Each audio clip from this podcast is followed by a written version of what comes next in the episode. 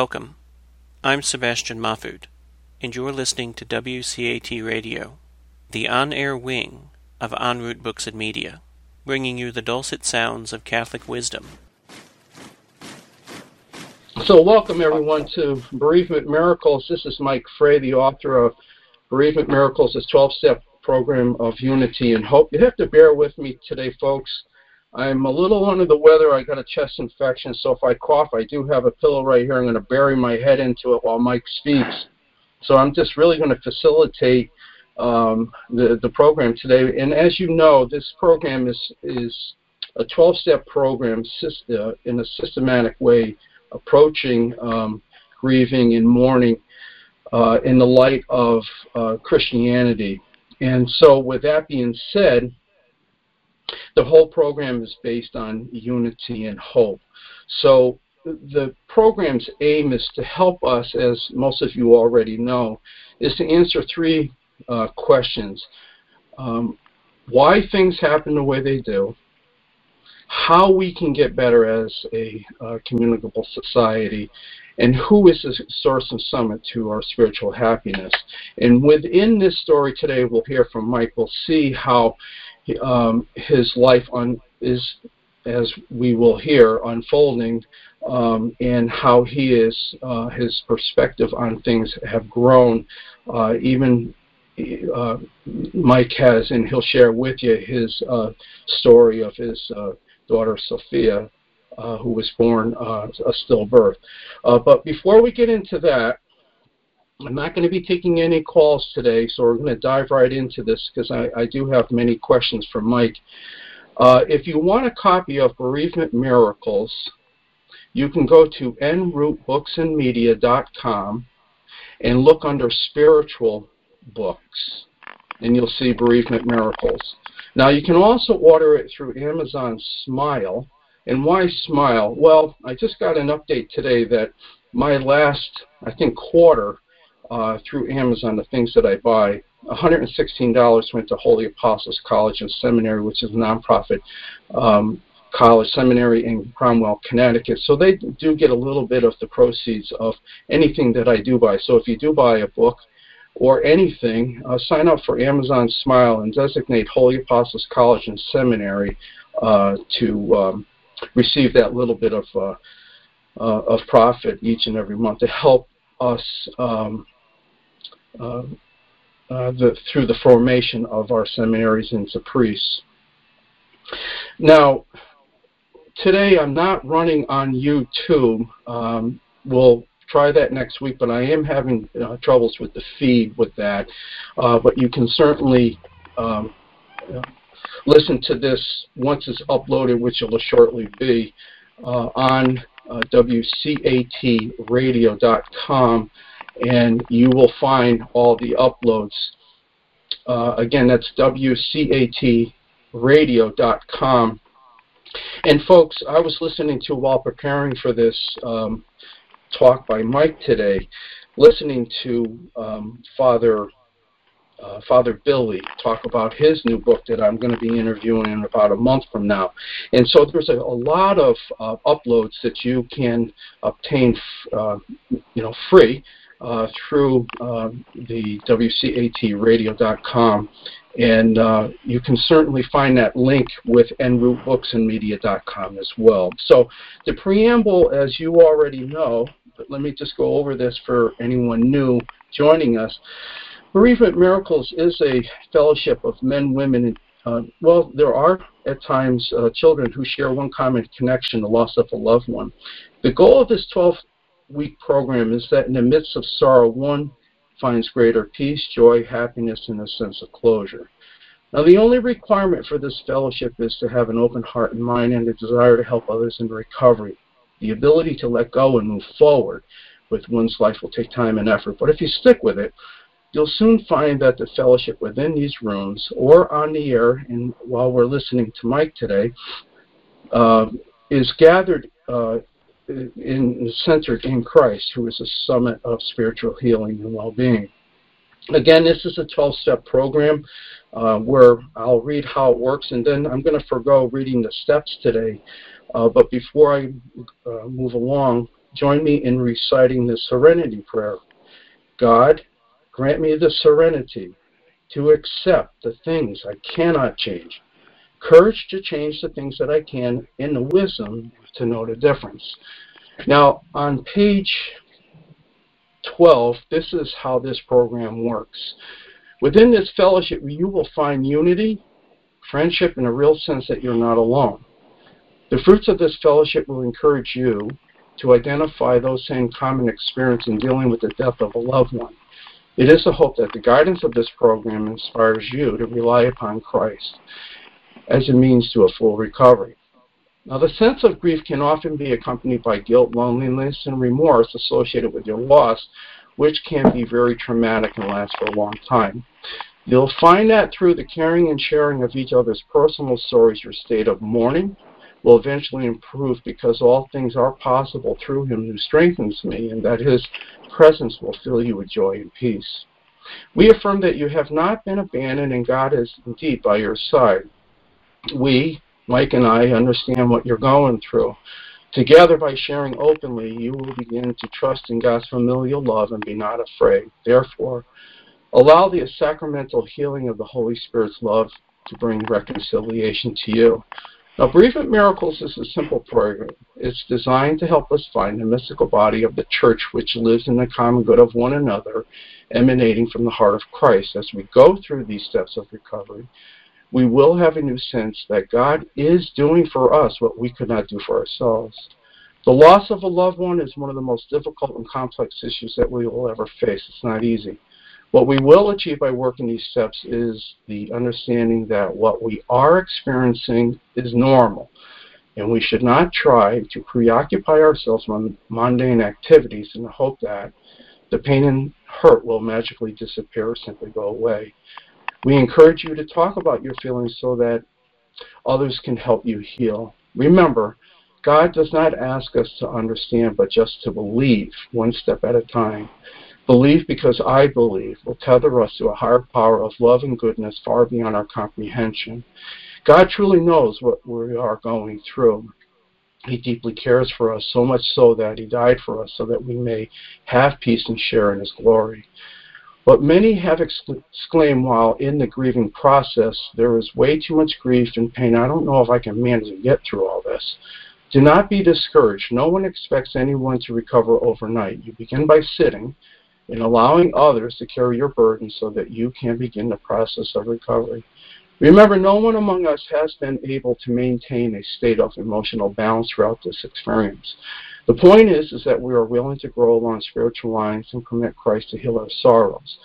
These steps are a process in getting us back on our feet again. Spiritual progress is what we strive for. Only in Christ are we made perfect, through Him and with Him and in Him. We are made whole for all eternity. Lastly, don't give up.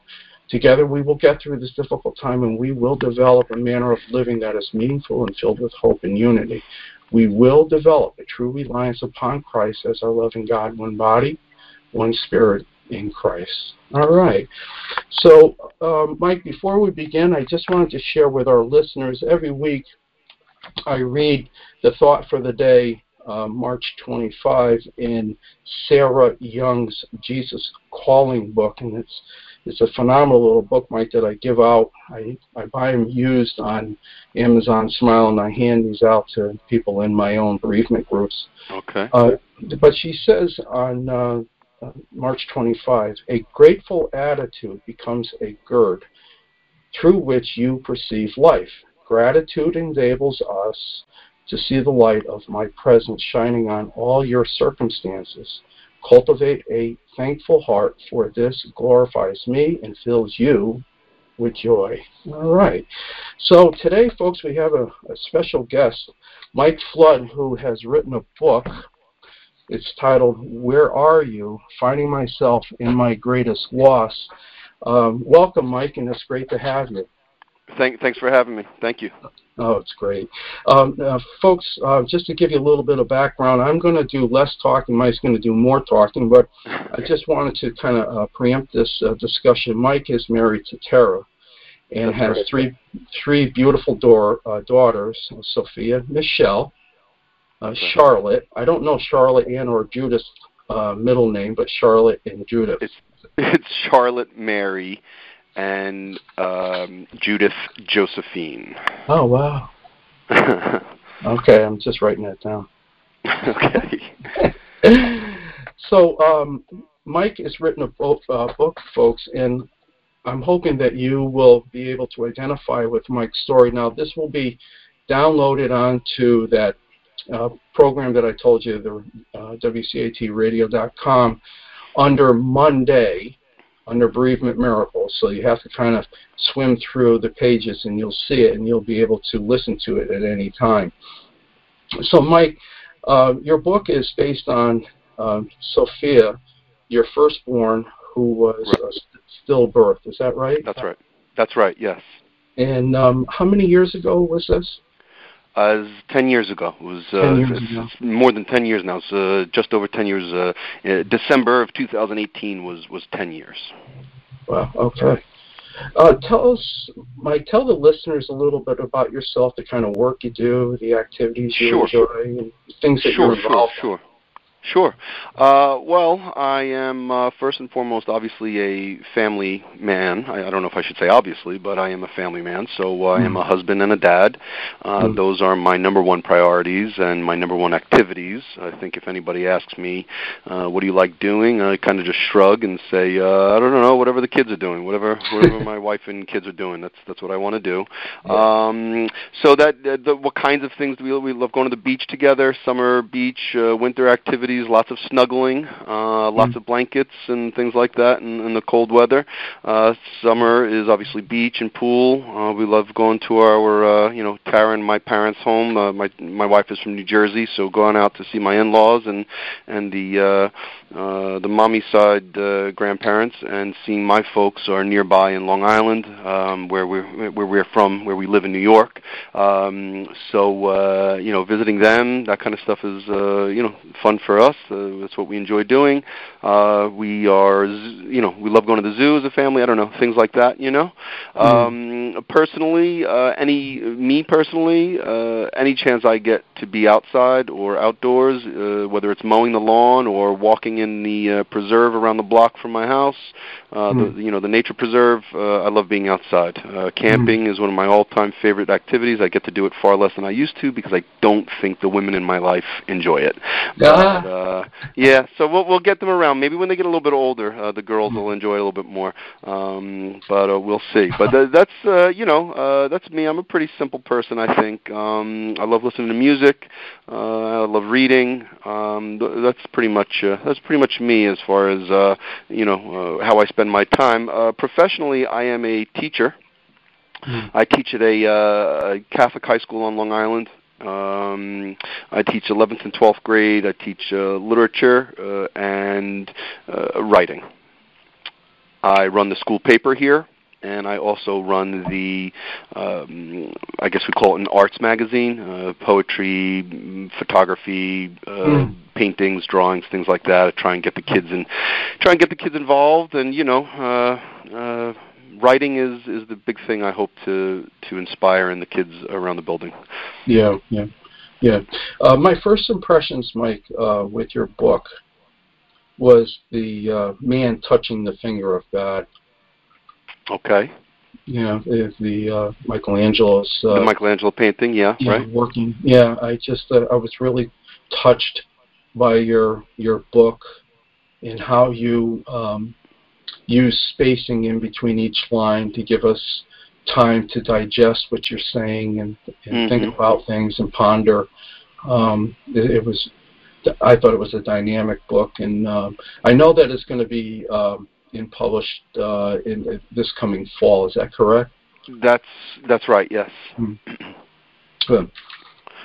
I'm obviously excited about that. Um, yeah. I I hope, uh, but I hope you know this funny you you call it dynamic, and and that's I think that's maybe the best uh, praise, or uh, if it's not praise, it's a uh, you know uh, uh, commendation or whatever of the book that I could ask for. That uh, dynamic, only I think mostly because I hope anyway that anybody that reads my experience sees that uh, there has been a change. There has been a dynamic that has occurred uh, for me. Um, uh, so, and I hope that the book does convey that. That the, you know, there is a progression of thoughts and feelings throughout the book, and um, and sometimes those thoughts and feelings can be. Uh, uh, difficult to uh, write in the first place and to read or listen to in the second. And everybody needs a little time to digest uh, some of the thoughts and feelings. People that have lost uh, a, a child, a baby, um, sometimes it's it's difficult to really take in what uh, uh, you know the uh, the bereaved are are saying. You know, so yeah. um, so I hope it is dynamic. I remember when you called me a couple of weeks ago uh, to schedule this, uh, the first time we actually spoke, and uh, you said uh, you said, "Well, I'm reading your book, and I, I really think it's I really like it. It's really I think it's great." But then you stopped, and you're like, ah, "I don't know if that's the right word. I don't want to say great." And but that's the dilemma uh, of even writing it. You know, I don't want to say, "Oh, wow, good book," like you're reading a Stephen King novel or something. You know, that's not what it is. You know, uh, so dynamic. I like that word. I think I'm going to start using it.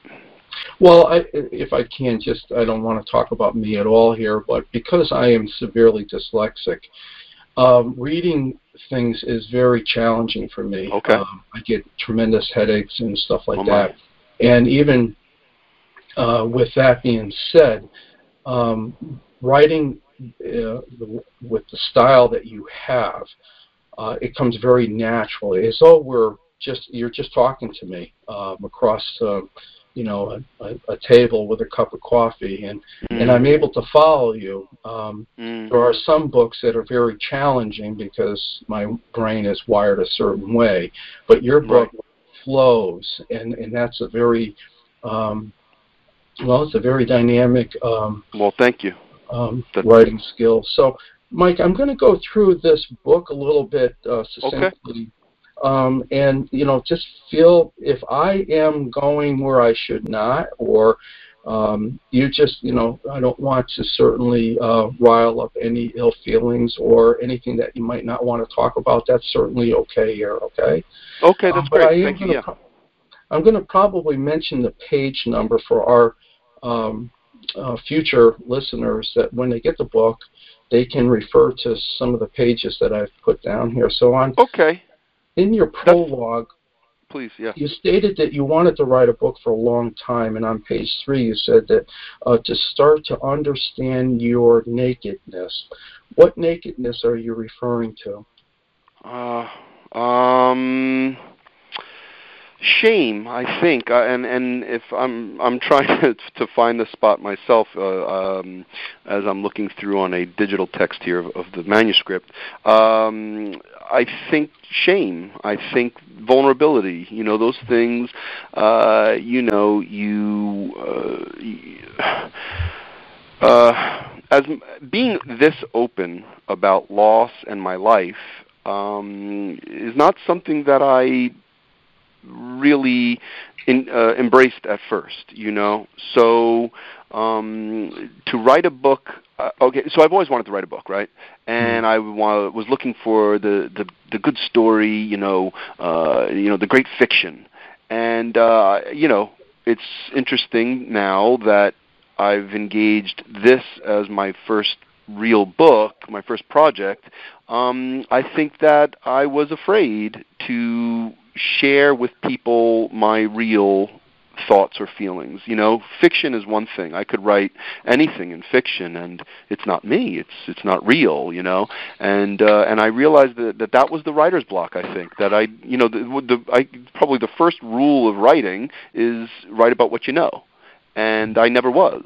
And when I finally undertook this project, um, I realized that wow, I have really got to bare myself right now, and for the first time, sort of uh, accepting that and and writing in that way, uh, it came very naturally. So and it felt good to um, to kind of let go a little bit of fear, hmm. shame, uh, those kinds of things. You know.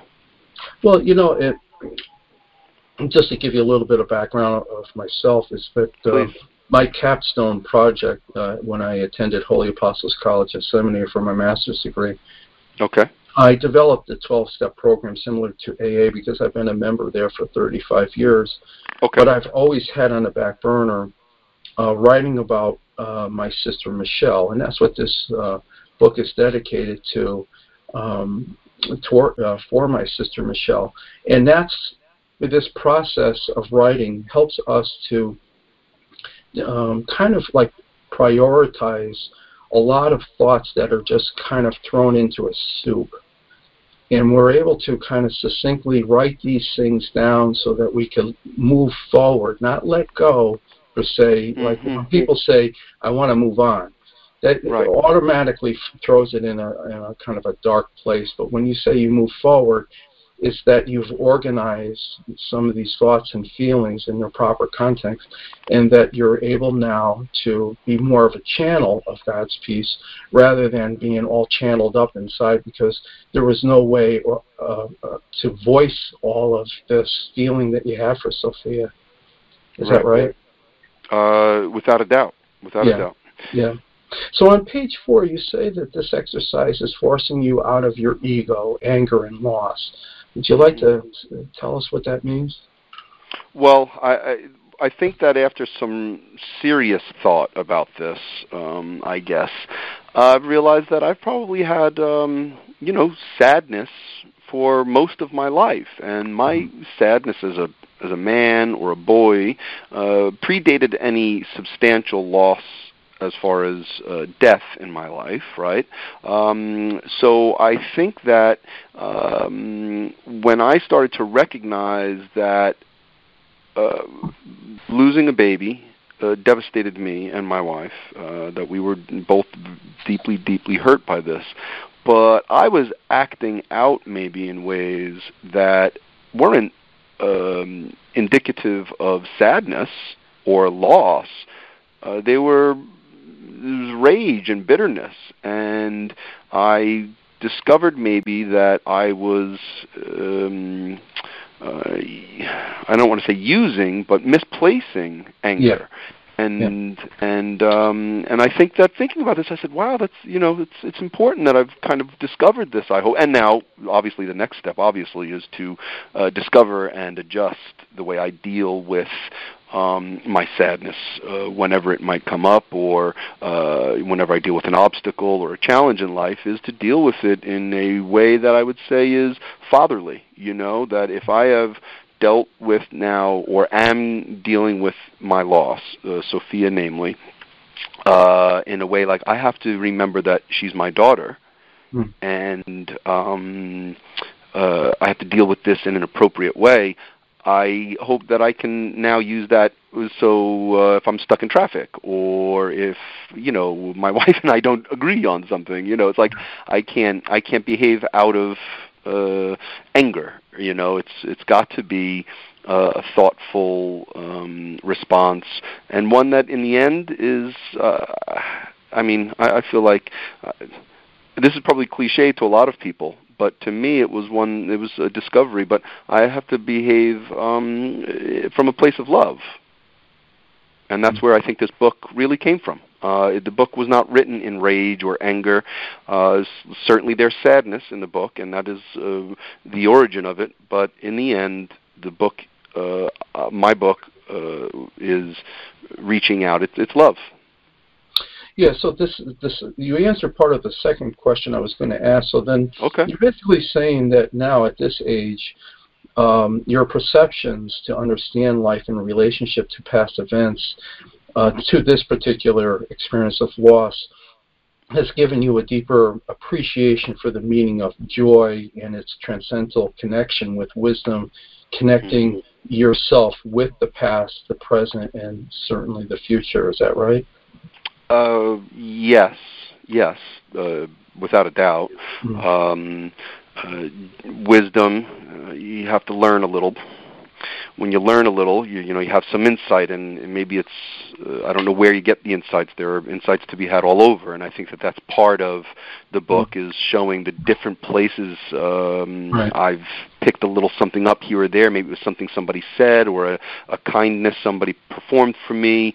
Uh, maybe it was something you know. Uh, you know, uh, I did out of anger that I I stopped and I said, ah, see, now I shouldn't have done that, and I learned. You know, so wisdom probably first. I got to learn a little, um, and then when I learn a little, uh, and then joy. I hope comes from it. Yes, without a doubt, wisdom and joy, hmm. um, mm-hmm. or I hope uh, the the means and the goals. Mm-hmm. So on page 17, you commented that people feel unworthy of joy while they grieve. Why, why do you think so, and why do you feel worthy today? Is it uh, what, made, oh, what wow. makes it right? That's a good question. oh boy. Um, well, this is going to uh, be an exercise, Mike. yeah, no kidding. Holy mackerel. Um, that is a good question. Okay. Uh, why, when we are uh, grieving, um, and some griefs more than others, but mm. I would think no grief is exclusive. Um, let's say, uh, again, I would use the word shame. uh, there's guilt, or I shouldn't say guilt because we were not guilty of our uh, daughter's uh, death. We did not uh, cause it um, in any way. Uh. We felt shame. Uh, right. So shame is you know not actual guilt right? So shame is the embarrassment we felt. You know why couldn't we protect the baby why couldn't we take care of the baby? Um what did i do wrong? Did i stress tara out? Did i cause this in some way? Now obviously or i shouldn't say obviously but the answer is no. Um but when it happens you certainly feel that way. And now like i said you know people who have suffered the uh, stillbirth a fetal demise whatever you want to call it um uh, or an infant's uh, death. You know, uh, these are some of the most um, you know shame-laden uh, grief experiences. You know, the one thing that we want to say we can do is take care of our child, and uh, and you know, it, to the world it might seem like we didn't, uh, so we can feel embarrassed by that. You know, and I say. Uh, but we're not we don't that embarrassment isn't exclusively ours. Um, think of how many elderly parents. Uh, so you have an elderly parent who passes away, right? And oh, maybe I should have put her in a home. Oh, maybe I should have kept him home with me. Maybe I should have given him uh, a, a, a live-in nurse or something like that. And we go through the same what ifs and I should haves. No matter what the death is or the relationship is, it's got to do probably in the end with some kind of unfulfilled love. You know that you didn't get a chance to do the thing you wanted, um, and so you feel shameful about it. You know what I mean? Um, uh, so that's the shame I think at the time, and that shame uh, can probably last I mean, it's, I guess it's possible that it could last forever. You know, some if you if you don't deal with it, if you don't accept uh, it, it could last forever. You know, um, but uh, why do I feel entitled to joy now? Uh, I don't know. Um, I could tell a long story uh, and give you a long answer. I'll try and I'll try and give you the short version. Um, I don't know. I got a I got a beautiful wife. She loves me to death. She's better to me than I deserve. I got uh, my little girls here with me that are just awesome. I got family and friends uh, that that that that you know are, are good to me and care for me. At some point, and and the death of a child is all encompassing. I mean, it's everything. You you can't think of the world anymore without thinking of your baby, and and and in that way, it can shatter what you thought you knew. But in some way, you know, afterwards, you, I feel like I had to train myself uh, to make to, to make the answer short. I feel like I had to train myself and say, all right, what's good in my life right now, and uh, you know, you start to tally up what's good and some people have a harder time seeing that than others and i at times have a very hard time seeing uh seeing what's good in life uh through through no fault of life you know? It's it's me. In my mind i sometimes look at life through a very shadowed lens you know? And uh i got to count up all the good things and sometimes it's a it's an actual exercise of laying in bed or sitting in the car and really going through all right what's good? And it's almost like counting them off. I got this i got this i got this i got this. I think of all the horror stories. This could have happened. This could have happened. This could have happened. All the things that make me feel negative, and I stop and I say, "See, it didn't happen. It did. I thought it was going to happen. It didn't happen." And I got to train myself. Um, and I think that um, you know, like the like the old expression, "Count your blessings." You know. Um, I have I've got a lot of blessings, so I think that's part of the the process of my finding or feeling like I can experience joy.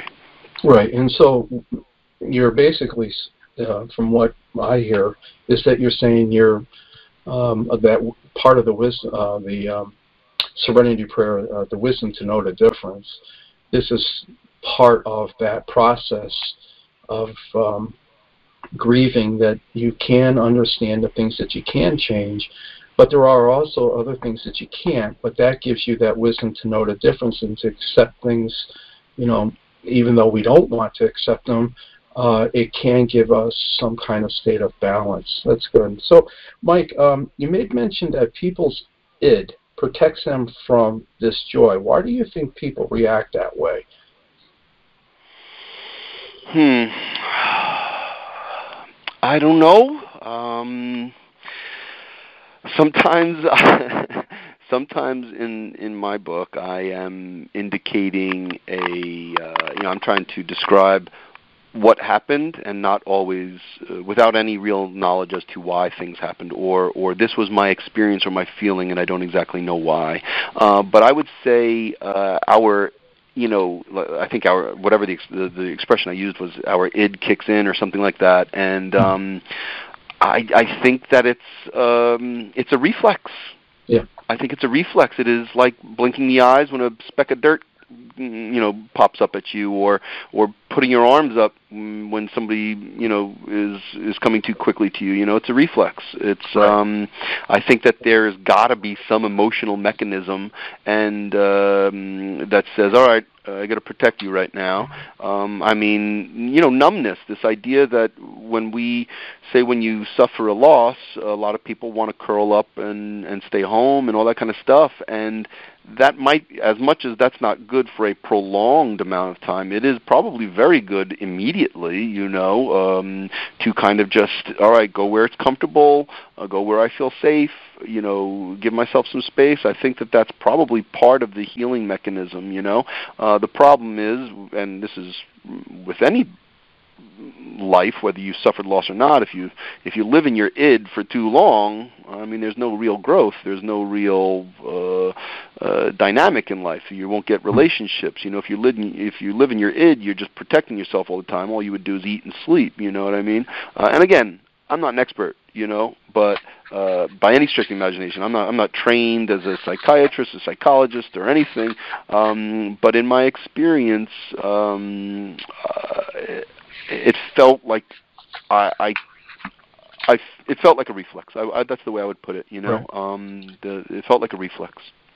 In step four in bereavement miracles, one of the steps that I talk about is uh, making a uh, searching and fearless examination of conscience, and that's what I go through is understanding the subconscious, the id, the reflex mode of action and stuff. And we are basically creatures of circumstances, not particularly of our environment, though that is a factor, mm-hmm. but circumstances. So mm-hmm. those circumstances, if they are good uh, or evil or indifferent, it, it, it kind of pre-programs us to handle certain situations uh, as they arise. So on um, page 22, uh, he said, uh, after Sophia's departure, uh, perhaps the trickiest thing to navigate is the question of value.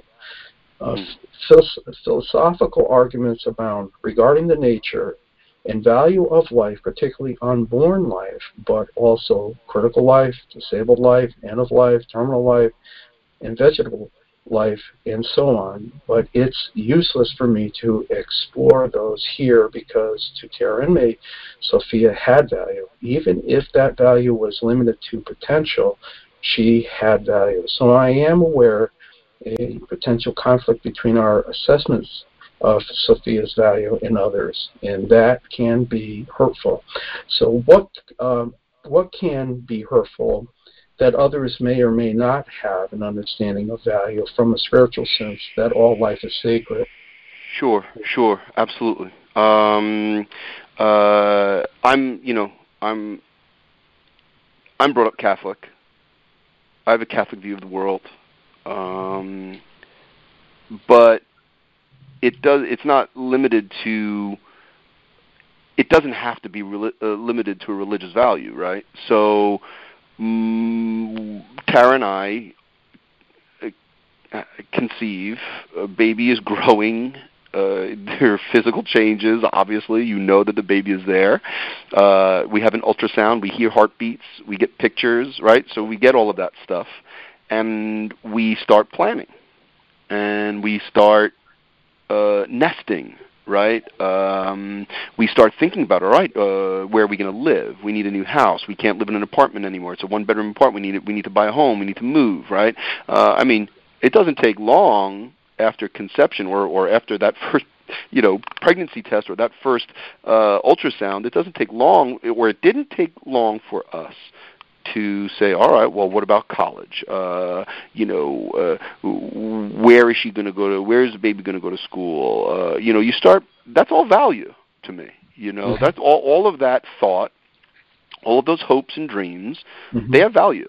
You know, um, you tell a, a kid that wants to go to such and such college. You tell a senior in high school that wants to go to such and such college, um, and he, this kid gets rejected, uh, and you say, "Oh, but I really wanted to go to uh, Yale, whatever. I don't know, uh, whatever. Um, uh, I really wanted to go to Yale. Uh, well, that, that that, but you didn't really have it, so there's no value. Yeah, but it was everything I wanted. You try and tell that kid that that dream was valueless or that hope was valueless, and that would that would be probably a misguided way to try and help that kid deal with not getting into that school. Now, I'm not comparing child loss to getting rejected from a from a college. I'm just saying that just because you don't have a thing doesn't mean it doesn't have value, right? Okay, so it's, so in the book, I'm I guess I'm trying to make that point first. Now, after that, um, the struggle um, uh, is, I think, sometimes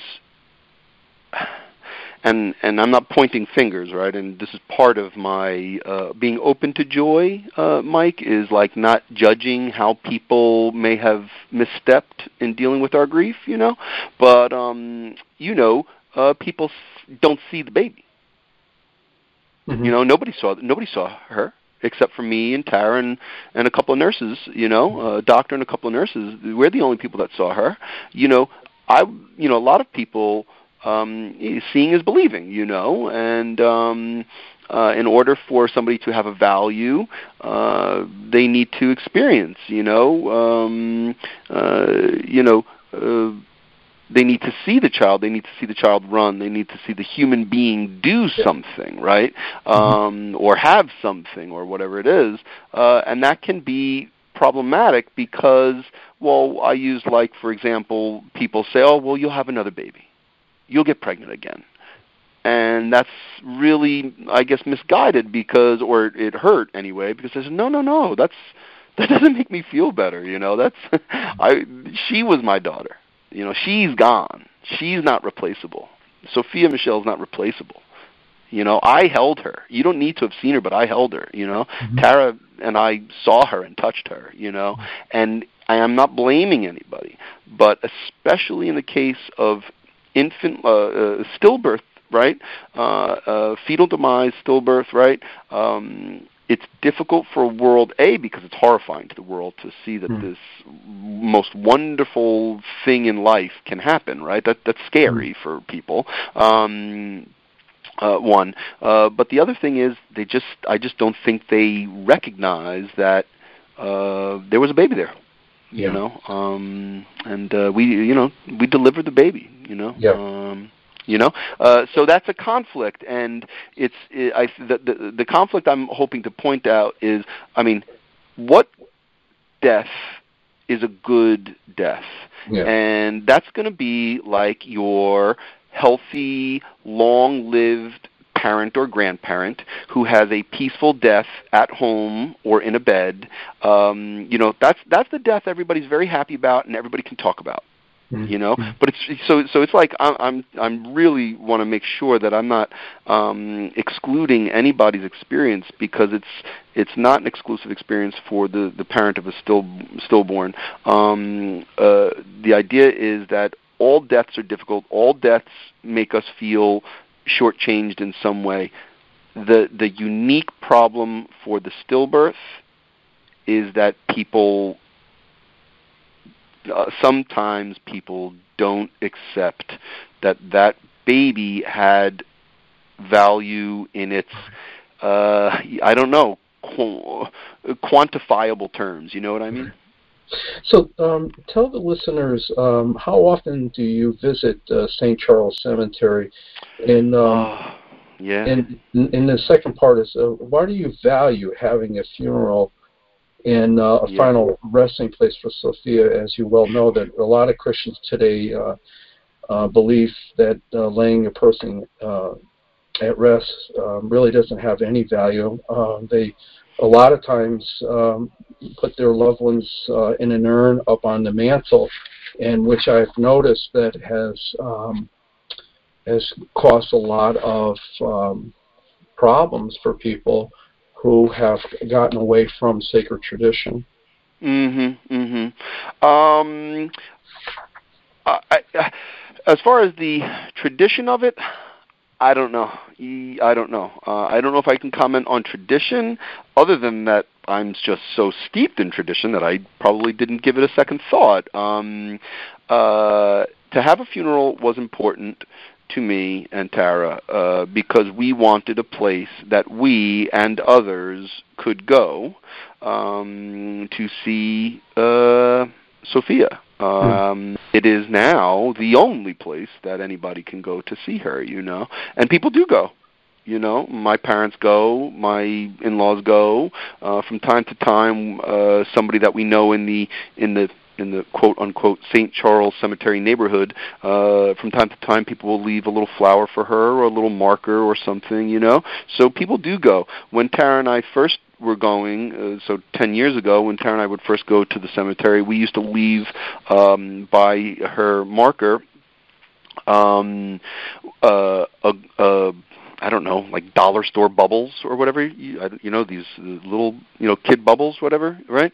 Um, and we used to have dozens of these bottles. We just keep at the house, and we'd go to the cemetery and we'd blow bubbles, and we'd uh, and we leave a. Uh, um we'd leave a bottle there you Mm. know and we'd bump into people like friends of ours maybe and they'd say oh we we were at the cemetery the other day. We blew bubbles for sophia. And Oh. how is that not awesome? Yeah, you know that's awesome right?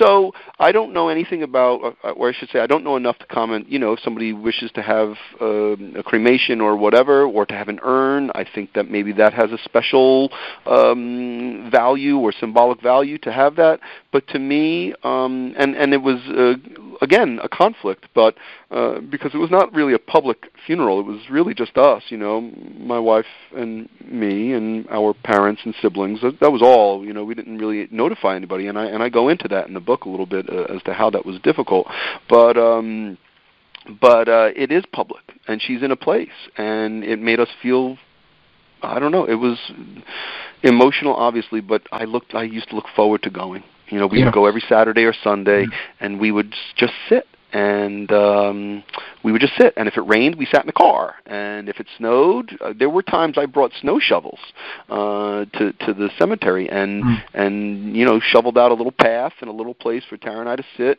And um, and so we went every. To answer your question, I'm sorry, but uh, we went every week, uh, easily for gosh, I, I don't know. I would say years, really.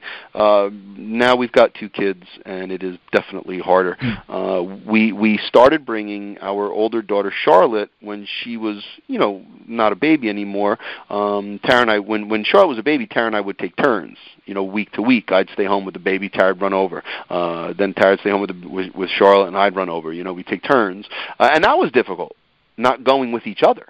Uh, we went for months and months and months and months. We went with each other, no matter what, right? And then all of a sudden we had to do it by ourselves, and we both had guilt issues. Like, why don't we just get a babysitter? To, why don't we just call her grandparents and let her? well, you know, we should be going together. We should be going together, right? Uh, so this is just amazing that something that brought us so much joy as a going to a cemetery then caused us guilt. And So that's uh, how chaotic the experience is, you know. Uh, but obviously now the girls are older, and it's harder for us to, you know, they're busy. They got swim, they got, uh, you know, uh, gymnastics, they got this, that, and the other thing. So it's harder. So uh, we go less frequent. That also was something we had to deal with the guilt. Uh, oh, we don't go anymore. I hope we're not forgetting her. Uh, things like that. But we are not forgetting her. That is something we Right. had to. Uh, we, we just Oh. had to convince ourselves we are not forgetting her. Go ahead. Sorry. Yeah, from our own past experience when Michelle died, we you know she was cremated, and we had Okay. the urn in the home, and we could see how the tension in the family grew and grew and grew. And a priest friend of ours said, Mike, you really need to bury her. Um, lay her to rest. And in words, we're going to touch on language pretty soon, um, but certain words we take for granted. But yes, um, going to the cemetery, I get there by myself and or with my mom or whoever, my wife, and uh, you know we say prayers and we, you know maybe shed a tear or two. But it's it's a, it's an important step to the process of grieving and mourning. So as a parent, Mike, um, your belief uh, gives you now, value, right? As a kid, your sense of value then was unclear because you lacked a sort of wisdom to know the difference. Would that be correct to say? Uh, sure. Yeah. Right. Okay. Good. So it's it's kind of we're we're going to move into Gigi Ma. Um, yeah. Soon. So you know a lot of these questions are preemptive. Uh, so you said in the book, it seems to me that I hope for shared experiences of pain and recovery between me and Tara. At, and at first, that's the case. Our loss seemed to be in, against us, against the world, um, affair until we had our first disagreement about uh, whatever nonsense like uh, dinner or mm-hmm. front or back facing the toilet paper. Maybe it was more substantial intimacy or communication, or maybe right. something insensitive uh, was said about feelings or loss or healing. But before long, our partners can at times seem like part of the world we were just recently combating uh, together. Before long, our partners, in the tragedy of loss like ours, can seem so distant that we're not sure things could ever be the same again. So, is it normal what you say that couples who have lost a loved one mm-hmm. uh, goes through this stage of grieving um, to recovery that it's not unusual for couples to experience this sort of separation at times. Oh, of course, it's not unusual. No, of course not. It's not. Un- mm-hmm. it, it's not unusual. It is the standard, right? I mean, it right. is. It is what will happen um, or should happen. In fact, um, uh, I, I mean, needless to say, the death of a child can devastate couples, and uh, I think uh, uh, I think it's one of the uh, you know most common causes of uh, you know a, a couple separating. Um, I think uh, I think money is number two, and the death of a child is number one. I, and again, I'm I you know you could look it up, but you know it's all I'm saying is it's it's up there, right? And um, and so, just like any of the experiences um, with grief, which are common, many of them can be problematic, right? So, uh, you know, you you, you ha- suffer the death of a child, and the first initial reactions are you're like cling on to each other, you cling to each other, and that feels good, and you say, "Wow, we really love each other. Look how strong we're being." But that passes pretty quickly, right? Mm-hmm. And then you start to argue, and it might just be a normal argument that you would have had, you know, six weeks ago before your loss, and it would have made you think nothing about it, and you would have ended up uh, ordering a pizza and having a glass of wine, or uh, you know, going for a walk, or whatever you do to to mm-hmm. remind each other that you're there for each other, right? Um, but now all of a sudden everything is on uh, high alert, and um, and you have an argument and you say, "Oh, that's because of, of our loss." See, we're angry at each other, right? So now that's normal. That's the standard. Like I said, it's not unusual at all. But I think because that's one of the hard parts, and it feels like separation. It feels like you know uh, discord. Um, I think that culturally we say, "Uh oh, here we go." We, now listen, if you're gonna have a, if somebody is gonna die, eh, just get along. Do everything you can. Just get along. No, no, no, no, no. I mean, if you're gonna disagree, you. I mean, right, Mike? It's like yeah. Tara and I have had two very different healing processes. We both heal in very different ways. Sometimes doing things differently together is better than making the other person do what you want to do. Mm-hmm. Or it, maybe that's always the case, right? I mean, we shouldn't. I should never be making Tara look. We got to do this. We got to do. And trust me, I've said it, right? I've said it. I've said, Tara, you know, we got to do this, and it's like there should be alarm bells going off in my mouth saying, no, no, no, no, no, no. She doesn't have to do anything. Just do with each other and be together. And I think that that's I hope our process now is support each other, be with each other, love each other. It's all right for us to be different um, and to do things differently. Uh, you know, she says I, I was I was uh, talking. Uh, I gave a talk a week ago on on uh, s- s- uh, you know grief, and my wife comes with me, and it's difficult for her to attend something like this because it's sad and it's you know she has to go through it again, right? So uh, I just said to her, I said, that, you know, I just want to say thanks for coming and always being okay with this, you know. And she says, I'm not okay with it, you know. She's like, I'm not okay with it. I I come with you. I support you, but it hurts and I could never do it. You know, right? That's what she she says. I could never talk to people the way you talk to people about this. And I said, well, that's all right. You know, uh, that's all right. So that so it, we have uh, two, and it's strange because we culturally think of separation as some kind of exclusivity, you know, like when we are separate, we are just on different planets and we can't even talk, right? Um, and it's scary to have that feeling. But in our marriage, I think, and this is probably more me than Tara. Uh, I'm the pig-headed one. Um, uh, I had to realize she doesn't have to go through this the same way I do, and um, and I think when we learn that, um, uh, healing and and coping is is better. Uh, Yeah. Don't be afraid. Of, don't be f- afraid of of the um, disagreements. Uh, be be afraid of yelling and screaming. Be afraid Right. of uh, of leaving the house. You know things like that. Those things uh, bothered me, uh, but in the end, uh, stay together. Mm. So on page 29, um, you, you comment on thinking is a petri dish for every guilt created, every shame felt, but at the same token, you say that it it um, it comes uh, every it it basically uh, generates a saving grace. It's the place where our intellection is able to, through that wisdom, to know the difference, understand that Mhm. there's graces and hope that are realized. Uh, but why do you feel that um, you know most people uh, generally feel guilty after losing a loved one?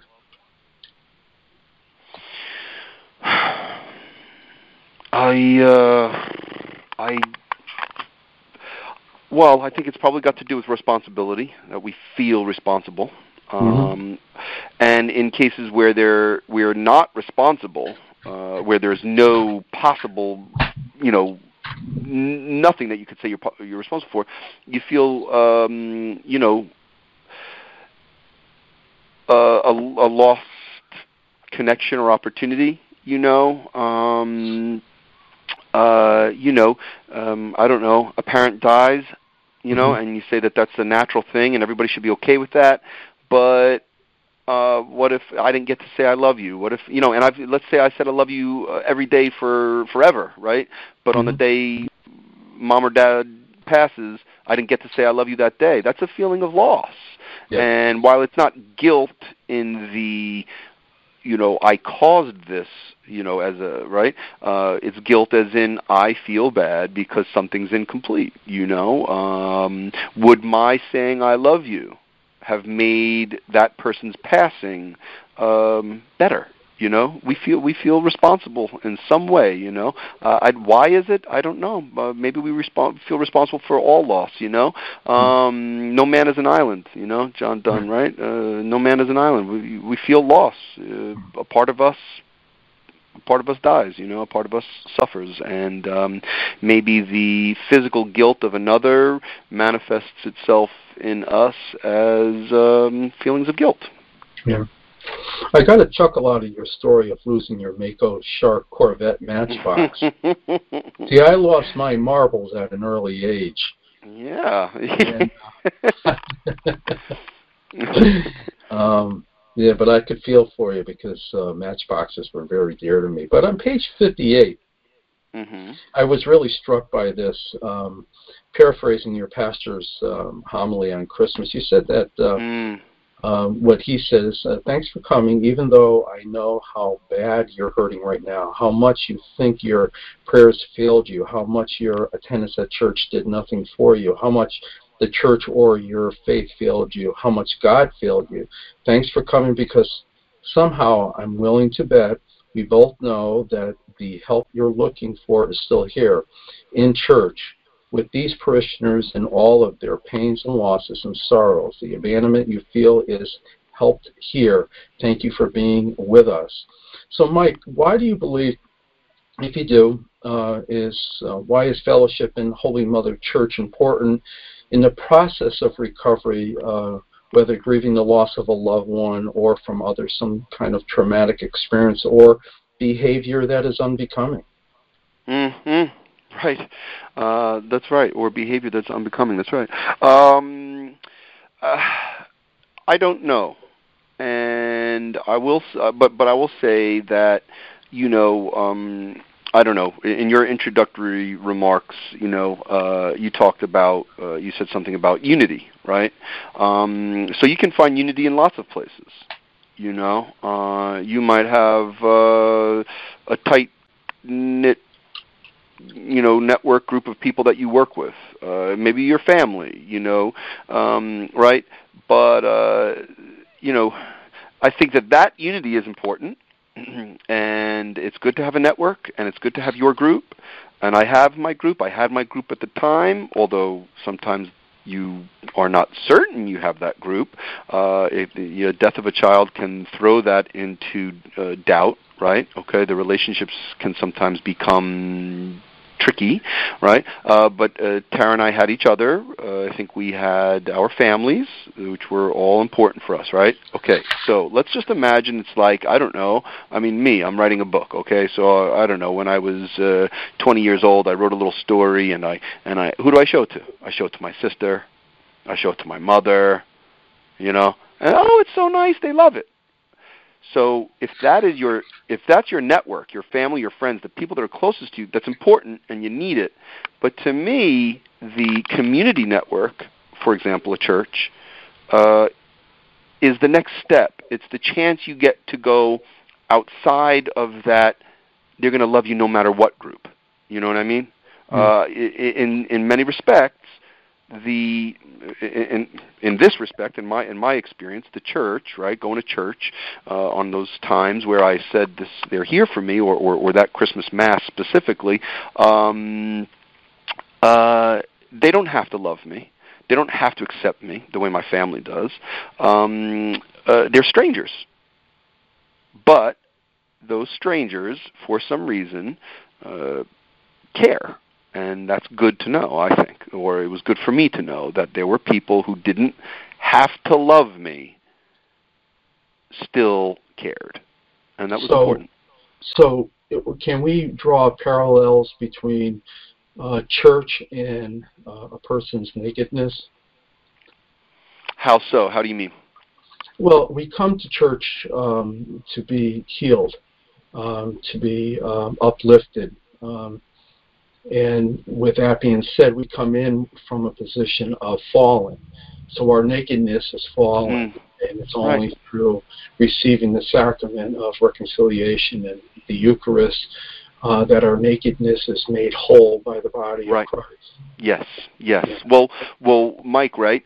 So if you remember, we, and we were just talking about it before, but uh, in that in that very oh, the prologue, the opening, the, the very beginning, I talk about you know having an understanding of the title of this book.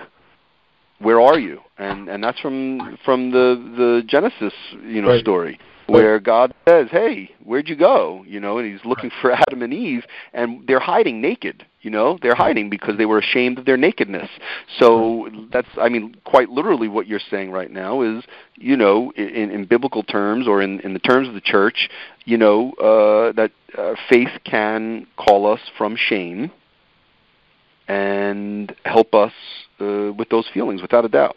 And it helps us to examine our conscience. So, um, so Mike, um, on page 65, you spoke about great your great grandma, right? Am I saying that now? Right? Uh, well, she yes, but yes, but she is my grandmother. Yeah. Uh, she's yeah. my grandmother, but when she started having grandchildren, she became yeah. Great grandma Gigi. So we yeah. called her Gigi Ma. Yes. Yeah, yeah, yeah, yeah. And having nine children of her own, and she had lost uh, two. Yes, um, that's right. her her last words of faith were, uh, "Your baby is still with you, Michael. She'll always be with you. She's with the saints and angels now, and they are always with us. I know it." Gigi um, Ma, uh, did she give you a sense of courage? Um, you believe today because she believed. I, uh, without a doubt, uh, I think that. Uh, I mean, if you, I, uh, I wish everyone could have met my grandmother. Yeah. She was, is special. You know, she was just that kind of a she was that kind of a woman, and uh, she was strong and courageous and smart and funny and and I'm I everybody thinks of their grandparents this way. I get it and, and I and I agree. And I'm not saying my grandmother's any better than anybody else's grandma, but uh, she was a she was a card. You know, she was a character, um, and people that met her knew there was something about her. You know, mm-hmm. and um, and uh, you know, yes, she was courageous, and I would like to think that a lot of my uh, a lot of my heart comes from her. You know, right. um, that it's uh, yeah, yeah, she was a pretty special person. So on that same page, you um, you saw um, your grandma uh, last in, in the hospital, and you you write here you were walking down to the car where Tara and, and Charlotte were waiting. You said I should have told them to go home and I'll wait to see my grandma die, like I may maybe owe it to her, but I also owe it to be with my immediate family. So my question is, what value did you place upon that decision that made it the right decision for you at the time? Ooh. Wow. All right. So so the the conflict at that time uh, is is you know, okay, so my grandmother is dying, and uh, you know, I want to be with her, but I also have a wife and a baby in the car waiting for me. Now, in hindsight, maybe I could have planned it better, and it wouldn't have been a conflict. But um, I'm not a very good planner, I guess. But uh, uh, so the conflict is: Do I stay here and wait for her, wait for my grandmother to pass?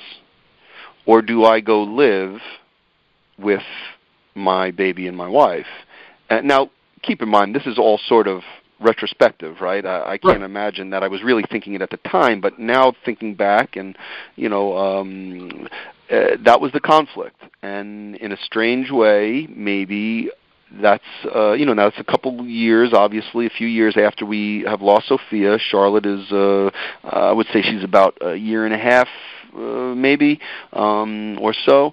I don't exactly remember right, um, but in a strange way, it's like okay, Gigi Maz is is passing, but I said goodbye. You know, I told her I loved her. I give her a kiss. She's got people with her. In a strange way, it, it was like a demonstration of letting go and holding on to what I have. And maybe I beat myself up about it at times, but in the end, um, I uh, it was a good goodbye, and um, the number one place for me to be is with uh, Tara and, and my kids. And so, uh, you know. So, it, so we can throw, we can um, draw a parallel between God does for us what we cannot do for ourselves. In the sense that when you make that decision, the same decision I had to make with my sister, we won't go into that right now, but there are some certain responsibilities and duties, as you've already spoken about, that um, God helps us to make decisions, even though we possess free will. I do believe that God is doing for us what we can or can at the time do for ourselves because it is so emotionally charged. Mm-hmm. Mm-hmm. Uh, why did um, why did you state that there are some people who really know it's okay to die? In your opinion, uh, what spiritual qualities does a terminally ill patient have that allows them to move forward in their journey to depart this world? Uh, I don't know. Uh, I, I say I don't know, and then I give a five-minute answer. Uh, uh, uh, what are my thoughts? What are my thoughts? Uh, my grandmother was uh, uniquely spiritually uh, in touch, uh, and I I couldn't begin to explain it really because uh, just because that's that's what being so spiritually in touch is. I mean, she was devout. Yeah. Um, uh, but she was um, very, very, very, very smart, very, very, very thoughtful. You know, read, read, read, read, read, right? Uh, read the Bible as much as she would read, uh, you know, uh, science journals. You know, uh, she taught herself calculus. You know what I mean? She was just a really smart, worldly person, um, but her faith was above all things. And uh, I mean, I, I remember talking to my dad about it, and my dad said she was ready. She was ready to to go with God. And um, look, I tell you that I believe in God. I tell you that I believe in heaven. I I tell you you know that I believe Sophia's in a place, and I believe uh, Gigi Ma's in a place, right? Um, that's a that's a song I sing, and someday I will. It will be time for me, and I'll let you know how much I believe it then. It's scary. It's scary. I think that going to the unknown. Uh, you know, I I mean, uh, like I said, I'm Catholic, but I don't know where Uh, you know I don't know where I would place my faith. You know, what what number out of ten? You know, because it's hard. You know, but I'm probably in the middle somewhere that I'm trying and I'm searching and I'm struggling and and all that kind of a thing. And when when you're up against death, I mean, you got to ask yourself, it, it, is heaven going to be there for me? And I think only a few of the most faithful, devout, and and centered people can can really accept that. I hope to be that way. I hope I have a long time to work on it. Um, but you know, there are people that believe truly in the soul, and um, and it's a it's a work. You know, I think that you have to work on it. And um, in one of the lines, it came. It, it, it's um, reference from John uh, 16:30 that God does not ask us to understand, but just to believe. And I think that you know when you uh, talked about uh, your grandma, how they took the two babies away, and she didn't even get the, a chance to see them or hold them. Um, mm-hmm. There's a sense of um, belief there, a faith that is, um, as you would say, is, is it's filled with uh, courage and also the wisdom to know the difference that they um, you know, they just, you know, continue to move forward and uh, to do what they can. It's like you did when you were walking down from the hospital. Um, you know, what's immediate? Um, you know, what's my number one priority today? And right. this is what I have to tend to. And, and we're all right. faced with those kinds of decisions. So on page 68, you said that you hope that there that the power of the human soul contains actual hope for eternal joy and peace, referring to your friend Brian Doyle, who believed right up to his own departure. Is that what you believe today? That the the, uh, the human soul does contain uh, an eternal sense of uh, joy? Well, absolutely. I mean, I my that, yes, yes. That's that's a short answer. Yes, um, yeah. I do believe that, but uh, you know, death, grief throws that into question for sure. You know, um, we are all, you know, I I would like to think that we are all at times in our lives uh, Thomas doubting. You know. Right, but that's also an answer to why you and Tara released the doves. Mm-hmm.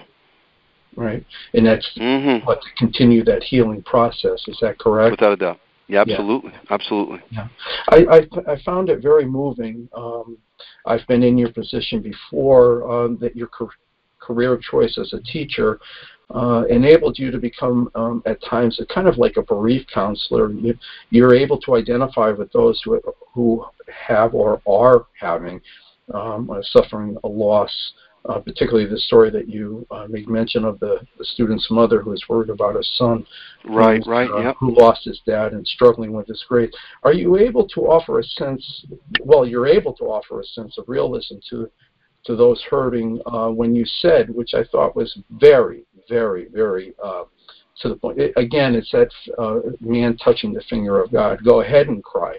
And um, do, do you do you want to really stop crying? You know, it's, which was a rhetorical question, which mm. to me it it it just demonstrates your willingness to be, in a sense, naked, uh, vulnerable, but also offering up uh, to help somebody else that you know is going through um, some kind of crisis in their own life? Well, you know, um, I remember that that uh, that conference with that parent uh, vividly, and I'll never forget it. And uh, what I remember even more even more so than the conversation that she and I had is that I mean it was um, a f- uh, my heart was pounding as she's talking and she, I, I can see she is looking to be uh, to have an experience with someone. She's looking for some kind of connection. I could see it. You know i could feel it. My heart's pounding because i have something to tell her. I could I just tell her just tell her about my brother you know tell her about his death and my feelings. Just tell her you know that's the nakedness, right? That's the shame. Oh, but I better not. I better not. It's it's it's not appropriate. You know, she's here for her son. Don't tell her about my problems. But my heart is pounding.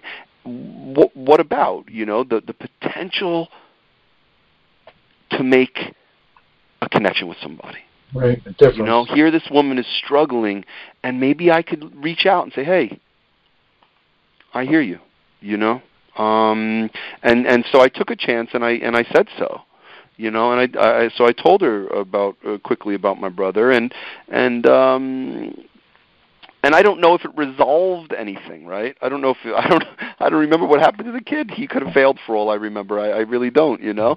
Um, but I know he must have been going through a world of hurt, and the mother was too. And I would like to think that she remembers the conversation. I don't know. I um I just had a really really. I'm sorry. Can I can I uh, just say something, or are we on time?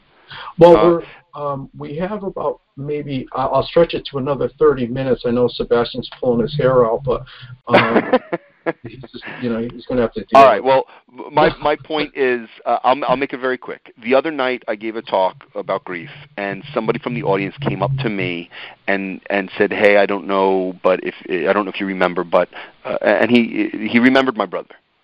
Yeah.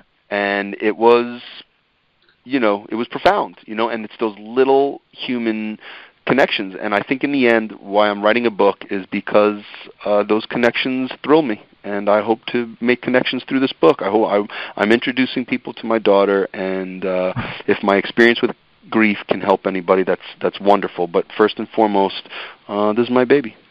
So Sophia's departure has enabled you, um, as you wrote in uh, on page 72, that uh, Brian, your brother's death is uh, becoming clearer in your healing mm-hmm. process. That it's like full circle. So Sophia is basically uh, helping you uh, yes. to find closure with your brother. I I love to think of it that way. Yes, to think of my little girl helping me do something mm-hmm. is empowering. Yes. Right. So it's a it's a legacy. So, Mike, do you think that the power of the human soul not to forget is a gift from the Holy Spirit, which would make us the center of creation, that we are created with a purpose? Well, it feels like a curse. I'll tell you that much at first, right? it feels like a curse, yeah. right? You wanna. I I can assure you, I've asked myself a million times, why can't I just forget? If I just forgot, it wouldn't hurt anymore, you know. Uh, yeah. But yes, without a doubt, um, remembering is absolutely a blessing, and uh, I thank God that I remember the things that I've been able to remember, and I'm sad about the things I forget. You know, there are things about my brother Brian that, you know, I say, oh, I wish I remembered that. You know, um, and after the initial injury of loss, uh, that's that's another set of injuries, forgetting things. You know, do I really remember the sound of his voice? You know yeah. what I mean? Um, and that's that's tough. You know, I remember Tara um, after we lost the baby. I remember her saying, you know, uh, I'm afraid I'll forget what she looks like, and I said, you'll never forget what she looks like because we have a picture of her. Uh, you know, an actual picture of her. You know, um, and so you won't. But but it does. If it weren't for that picture, yeah, you might you yeah. know um and that forgetting uh, in the end, after all, that forgetting makes death even more permanent than you thought it was. You know what I mean? So tell our listeners um, how powerful was it for you and Tara to see Sophia's name written in the uh, sands that others uh, actually did get to see.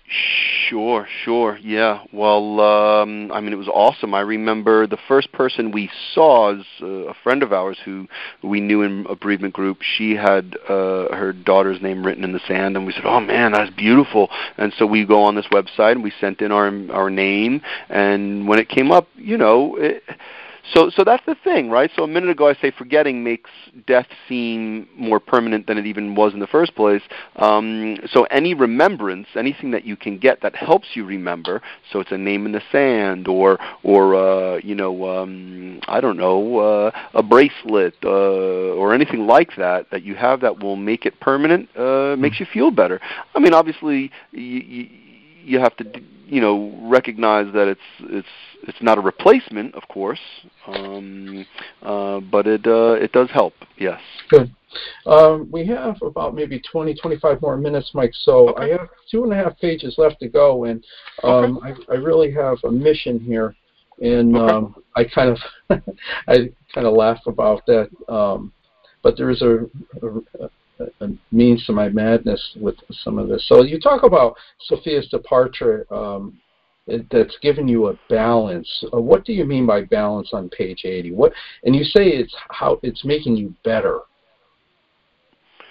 Oh, now you're uh, now you're really pushing me. I you you, you I, I got to remember my own manuscript now. Um, uh, I, I don't. I don't. Quick, quick, quick joke. Just when I run my bereavement meetings and people read the steps they're they are so overwhelmed. They said, "You wrote this?"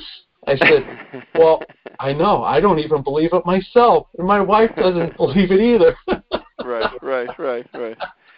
Uh, that's funny. Um, I, I, uh, but but you're right. Uh, you uh, you realize that you put everything down in a book, and and I will tell you, I don't have a great memory in the first place, right? Uh, but you realize that I, or I am realizing that everything I put down in the book, I said, first of all, it's, it was written back over the summer, you know, August. So we're we're pushing a year now, and uh, and I'm forgetting a lot of what I wrote. Uh, but but the balance that you're asking about is. Um, I am feeling that I suffer anxiety less in these past couple of years than I did in the previous mm-hmm.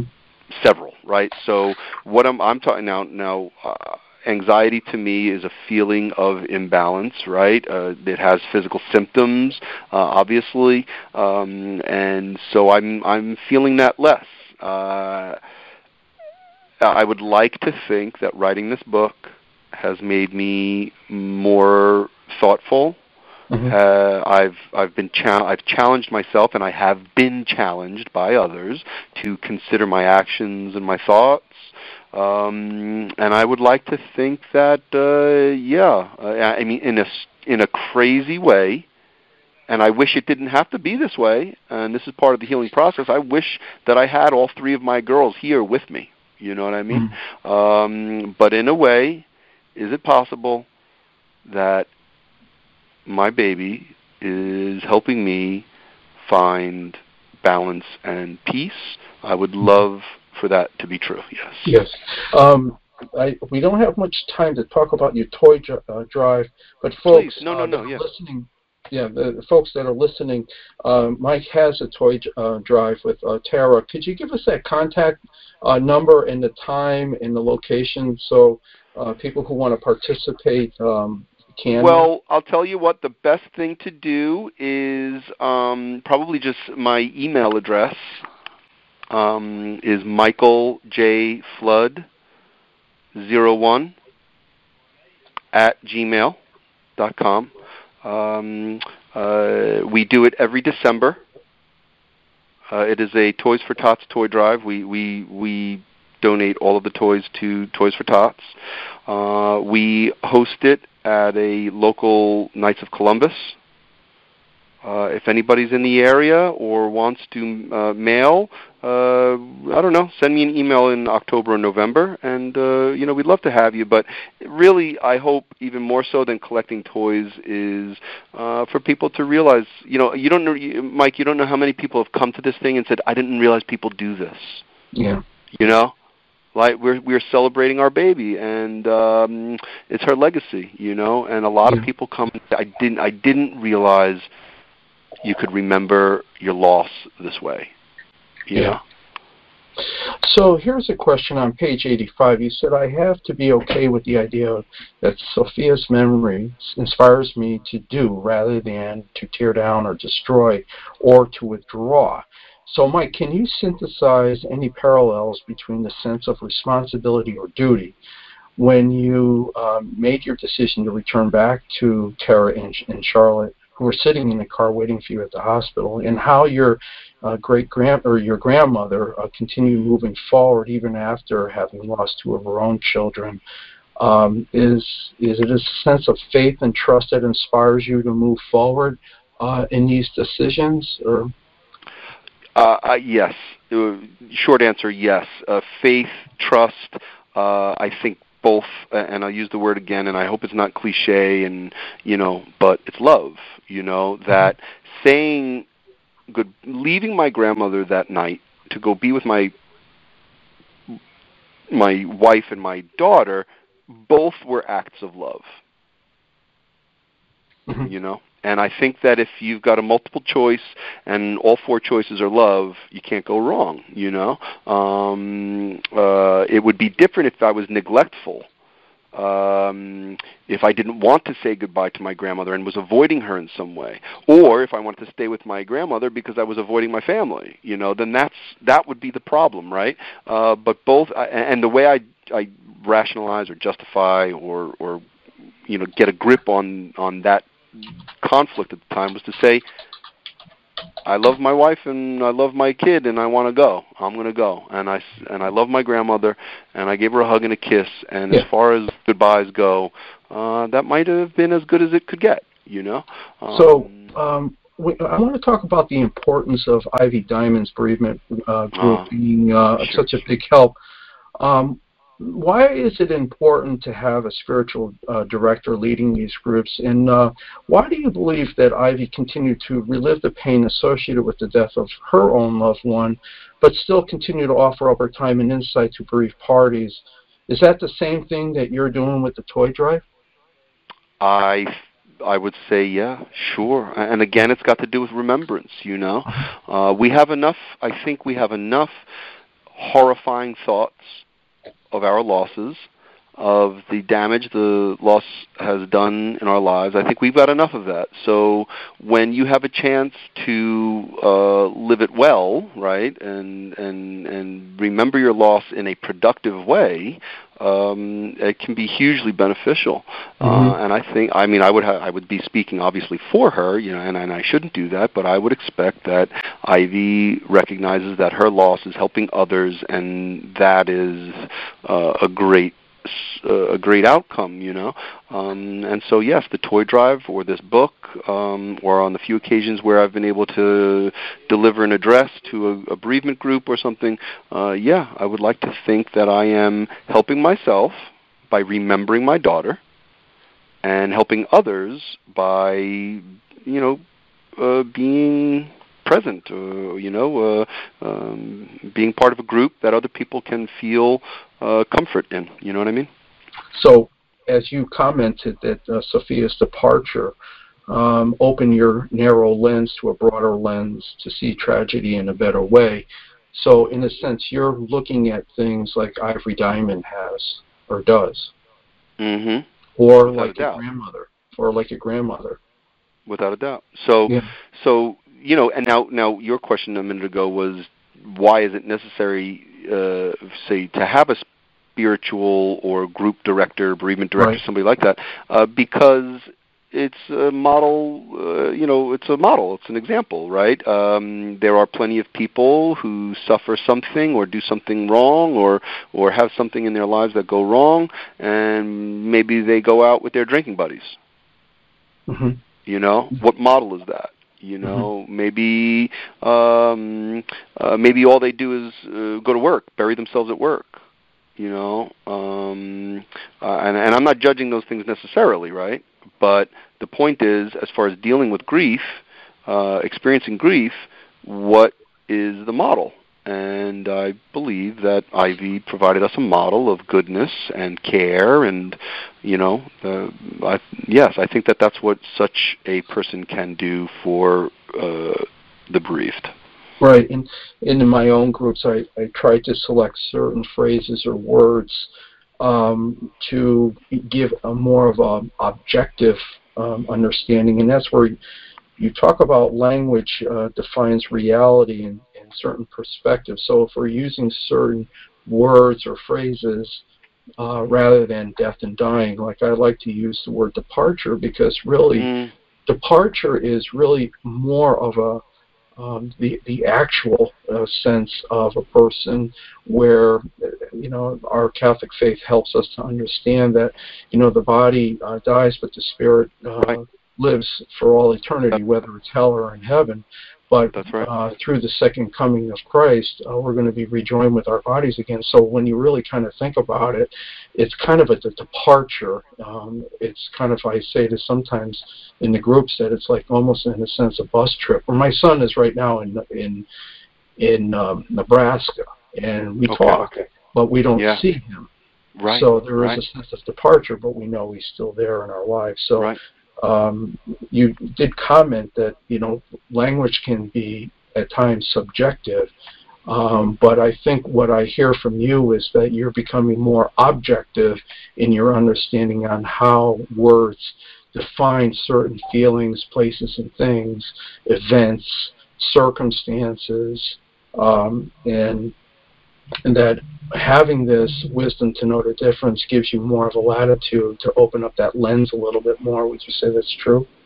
Uh, without a doubt, yeah. I mean, um, you know, the the word words matter. Uh, you know, words matter. Uh, you know, you find, uh, you know, uh, in our house, you know, Tara and I, when we had our kids and we started, you know, of course it's not perfect, but we tried really hard, you know, to instill in our kids, you know, don't say hate you know, if you don't like something, say you don't like it. That's fine, but don't say hate. You know, uh, we just don't want to use the word because it's so heavy. You know, and words matter. That you know, somebody who says I hate this, I hate that, I hate this, and you say hate thirty, forty, fifty times a day. Well, there's a chance you might not be feeling so good about things. You know what I mean? Mm-hmm. Um, so I, so yeah, I think words absolutely matter. I think the words we use affect us, uh, but and I also I, I do talk about this in the book. I mean, you can't lie to yourself, obviously, you know, um, and, and people do that. I, I do that, uh, or have done that, you know, absolutely. You know, you, you tell yourself something that is probably not true. You know, uh, for example, uh, you know, I'm fine,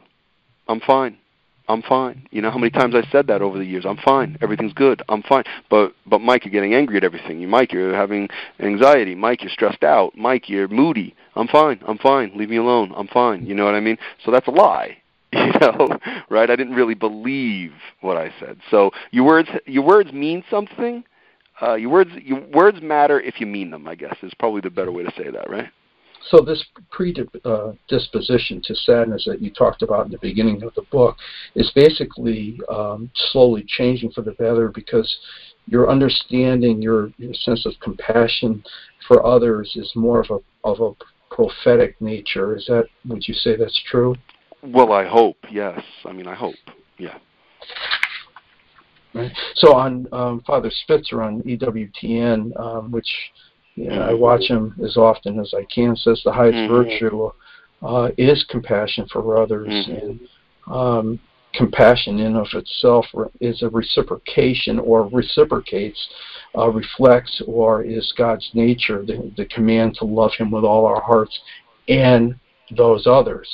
You know, so we're, like you said, we're not a man on an island. Um, when we love another, we are fulfilling that commandment, which reciprocates or reflects the, the Trinitarian love between mm-hmm. Father, Son, and the Holy Spirit.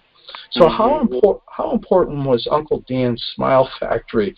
Um. He, he uh, for a long time he uh, he, he uh, for as long as we have today, it is the best day of my life. Um, so, do you have any more smile days than before? Oh, well, that's a lot of years between then and now, and uh, a lot of forgetting that message for sure. You know, mm-hmm. I mean, I feel like uh, after all is said and done, uh, I, I have dealt with some pretty profound sadness, you know, and um, and even beyond dealing with loss, you know. Um, uh, but uh, I I I tell my kids I I tell my kids to walk through the Smile Factory. You know, my children, my daughters. I say up up up up, walk through the Smile Factory.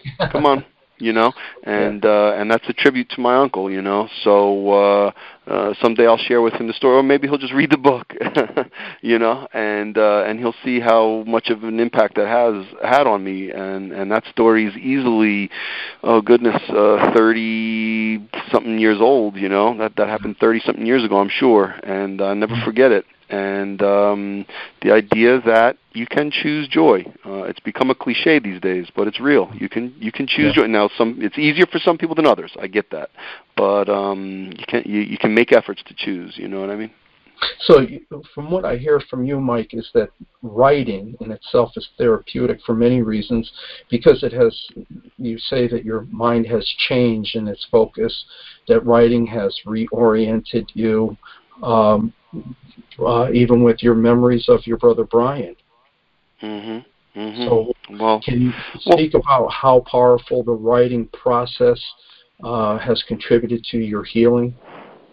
Well, uh, I think that lots of people that struggle with any kind of uh, depression, anxiety. You know, I'm sure there is a long list of uh, methods to address the sadness. I would bet that on anybody's list is going to be write down your thoughts keep a journal you know? Uh, and i don't know why it helps but it does and it did and um uh, does it just put things into order? Uh sometimes i'll write down something I'm thinking, I'm like, wow, that's really ridiculous. you know, it's it, it's almost like it it gives you almost like a third person perspective of what your thoughts are, and you write them down and you see them on a page. You say, oh wow, I really was acting like a child. Um, uh, so so maybe that's part of it. Uh, I think in this particular case, you know that that's part of it for writing in general but in this particular case you know for my baby um uh, this is her legacy. You know, uh, she is not alive in the sense that I get to hold her, and I wish that I did, and I'm sad that I can't. But uh, she's alive in different ways, and and this book maybe is one of them. You know what I mean? Yeah. Um, so we're going to finish it up with two more questions, Mike. Okay. Um, why do you believe that God speaks to us in miracles?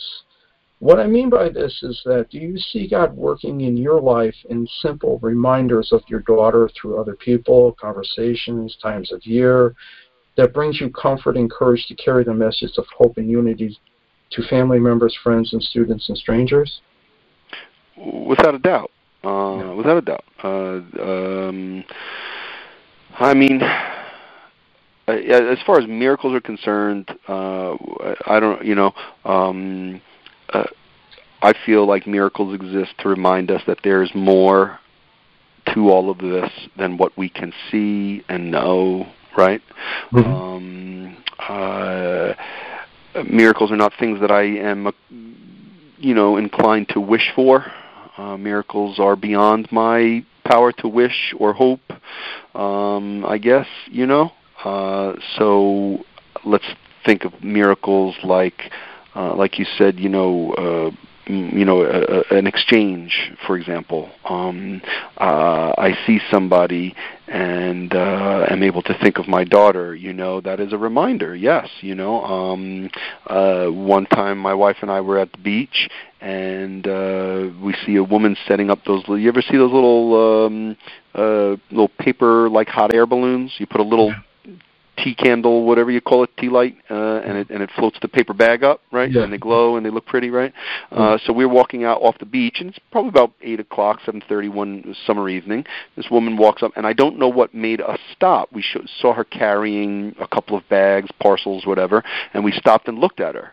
It, like why people come on often on the beach thousands of people at a time and it's nobody's business but for some reason tara and i stopped and we watched the girl, watched this woman uh, set up um, a, a, you know start setting her her things up. And Tara for some and now Tara is not typically like this. You know she doesn't get involved in people's business you know. And she walked over to this woman and I was with Charlotte and Judith so I was kind of like watching them. And and you know I see Tara talking to this woman and she was lighting this this hot air balloon thing uh as a memorial um, and to me, uh, that's an opportunity to have talked about Sophia and say, "Well, we lost a baby. This sounds like such a great idea. You know, maybe we'll do it." That's, I mean, I don't know if is that an according to Hoyle miracle or not, but that was a hello from from from our angel. You know, that was a reminder. Um, so, uh, if that's what you mean, then absolutely yes. Yeah, and it, a lot of times when I'm on the job, I do uh, very physical labor. There's many times when I've just about had it, um, I find a penny or two, you know, out of nowhere, and it, just stops me. And I say, you know, I thank God that you know I say, hey Michelle, um, you know, so it, it, God is again doing for me what I cannot do for myself, and well, that I'm not alone. I uh, many, many, many, many years ago, I was talking to my parents at dinner, and uh, I was upset. I was I was freaking out really because of questions about my brother and things that were unresolved, and and I was probably 19 or something years old, and I was really struggling. And my brother used to carry around this backpack every always everywhere. He had it everywhere. It was, uh, you know, just a knapsack, whatever you call it, and he just had his stuff in it, and he would ride around town on his bike all day long. Everywhere he'd go, he had this backpack and uh, I said, you know, it's not fair. Like, well, there's so many things, and I'm talking to my parents. I said, there's so many things I want to know. Like, where does backpack go? What happened? He had that all the time. You know, where did it go? Did some, you know? Now the the question is, you know, did somebody steal it? You know, did somebody harm him and steal his backpack? You know, so that was, you know, whatever. I'm telling you, we went out. We were out at dinner, right? We're talking about this. We get home from dinner, Mike. What is? Mm. This is easily a year or two after my brother died, right? Mm. We get home what is on the steps of my house? Hmm. The backpack. Yeah, yeah. Wow. I mean, that is to me that's mind-boggling. That's that's crazy. That's out there, you know. And hmm. and uh, somebody called the next day. Somebody called our house. His che- my brother's wallet was in the bag. Uh, he looked. He called the phone number and the address, and he called. And I remember answering the phone, and I was just like, "Uh, you better talk to my mom." But he said he found the bag and my mom had to tell this poor guy what happened to my brother um and how you know how hard that must have been for my mother you know. But to me i don't i can't understand that in any other way than a miraculous hello you know? Yeah yeah. Well well mike that winds it up for us today. Um it's been a real joy listening to your uh insights and perspectives. Um i hope it's my uh, pleasure mike. yeah it, if you don't mind uh, I end each program with uh, petitions of prayer, uh, and then I say uh, an Our Father, a Hail Mary, and a Glory Be. Would you like to join me? I'd love that. No problem. Okay, yeah, absolutely. So I'll go first with the petition, then you, okay. and then we'll recite the, our Father together. So, you the it. Father, Son, Holy Spirit, Amen.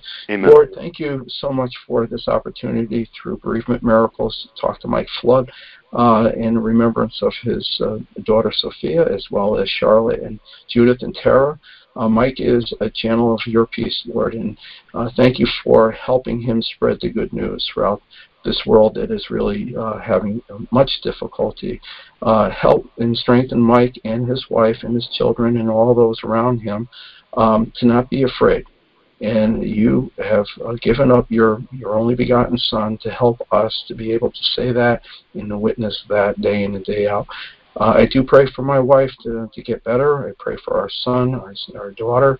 I pray for our Holy Catholic Church, the Pope, uh, priests, uh, uh, deacons, all religious, but particularly, Father, for all those that have fallen away from our from going to church and I do want to say thank you for allowing me to speak to Mike today.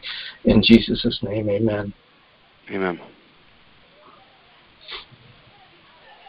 You can go ahead, Mike, if you'd like to. Okay. Okay, yeah. Uh, just uh, uh, my daily petition, uh, my wife and my girls, uh, my angel baby Sophia, my brother Brian, uh, my loved ones, my family, my parents, my siblings, um, my awesome in-laws, uh, my in-laws, uh, my my wife's parents, um, and my brother-in-law and his wife and, and baby, uh, my network of uh, supporters and, and loved ones. Um, thank you, God, for all of them and for this opportunity. Our Father, who art in Who art in heaven, heaven, hallowed, hallowed be be thy name. Thy kingdom Thy come, kingdom come, thy thy will be done, on earth on as earth it as it is in heaven. Give us Give this us this day our daily bread, and and forgive us forgive us our trespasses, as we forgive those who trespass against us, and lead us not lead us not into temptation, but but deliver deliver us us from evil. evil. Amen. Hail Mary, full of grace, Full the of grace, The Lord is with thee, Blessed art thou among women, among women, and blessed is the fruit of thy womb, of your womb, Jesus. Jesus. Holy, Holy Mary, Mother of God, Mother of God, pray pray for us for us sinners, now and at the and hour of our death. Amen. Amen. Glory be Glory to the Father, to the Father, and to and the to Son, the Son, and to the Holy Spirit, as it was in the beginning, beginning, is is now, now, and ever shall and be. ever be, world without world end. without end. Amen. In the name of the Father, Son, and Holy Spirit. Amen. Mike, thank you. God bless you. And uh, we'll we'll talk again. All right, Mike, it was my pleasure. Thank you so much. You take care, all right? Yeah. Thank you. We hope you enjoyed the program and will join us back for another show on WCAT Radio. This is Sebastian Mahfood. Good day.